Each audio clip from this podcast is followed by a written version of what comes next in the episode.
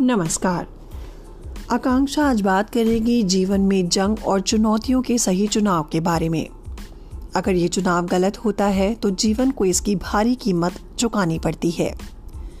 कौरवों और पांडवों के युद्ध के बारहवें दिन, जब दुर्योधन को ऐसा लग रहा था कि युद्ध का कोई परिणाम नहीं आ रहा तो वह क्रोधित होकर गुरु द्रोण के शिविर में गया।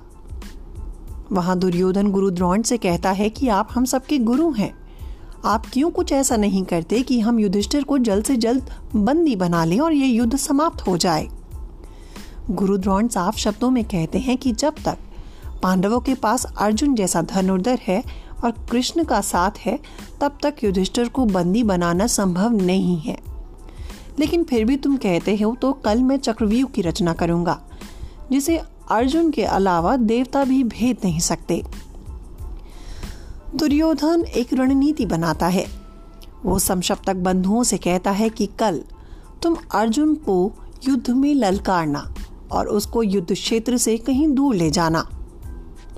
समशप्तक बंधु रणनीति के अनुसार अगले दिन अर्जुन को ललकारते हैं कि तुम अगर महारथी हो, बहुत बड़े योद्धा हो तो हमें परास करके दिखाओ।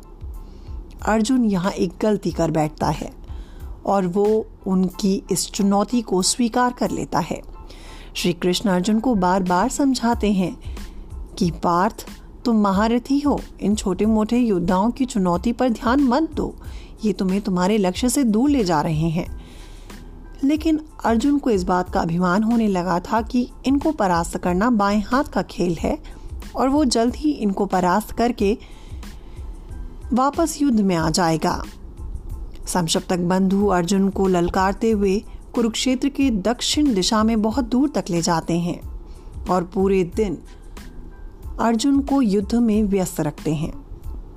सूर्यास्त के बाद जब अर्जुन अपने शिविर की ओर लौटता है तो वहाँ शोक का माहौल होता है। अर्जुन सबसे पूछता है, आज क्या हुआ? तब उसको पता चलता है कि गुरु द्रोण ने आज चक्रव्यूह की रचना की थी, जिसमें अभिमन्यु का वध हो गया। इसलिए आप अपने जीवन में इस बात का ध्यान रखें कि हर किसी की चुनौती को, हर किसी के ललकारने को स्वीकार नहीं करना है। आपको इसमें चुनाव करना है। कहीं ऐसा ना हो कि किसी और को जवाब देने के लिए हम अपने लक्ष्य से भटक जाएँ और जीवन में बहुत बड़ी हानि कर बैठे।